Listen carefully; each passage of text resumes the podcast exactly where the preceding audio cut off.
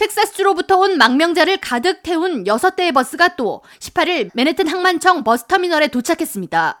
지난 5월 이후 텍사스주에서 뉴욕시에 도착한 불법 이민자들은 최소 1만 1000명으로 에릭 아담스 시장은 18일 CBS 방송과의 인터뷰에서 뉴욕시가 현재 망명자들을 위한 23개의 비상 대피소를 열었고 추가로 38개의 임시 대피소를 더 운영할 예정이라고 밝혔습니다.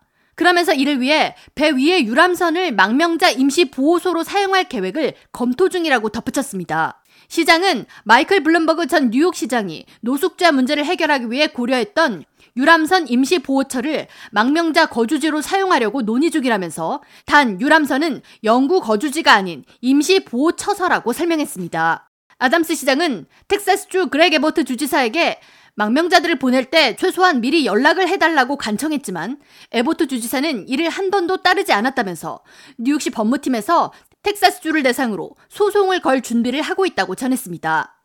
이런 가운데 플로리다주 공화당 론 디샌티스 주지사는 베네수엘라와 콜롬비아에서 미국으로 건너온 이민자 50명을 비행기 두 대에 태워 메사추세츠 부촌 마서스 비니어드 섬에 착륙시켰습니다.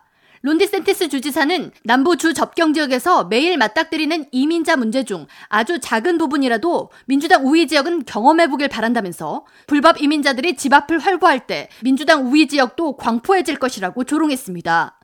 마르코 루비오 공화당 연방 상원의원은 망명자를 민주당 우위 지역으로 보내는 것은 매일 수천 명의 불법 이민자가 미국으로 입국하는 문제를 알리는 일이라면서 바이든 대통령이 국경 문제 해결을 위해 더 적극적인 대처를 해야 한다고 강조했습니다.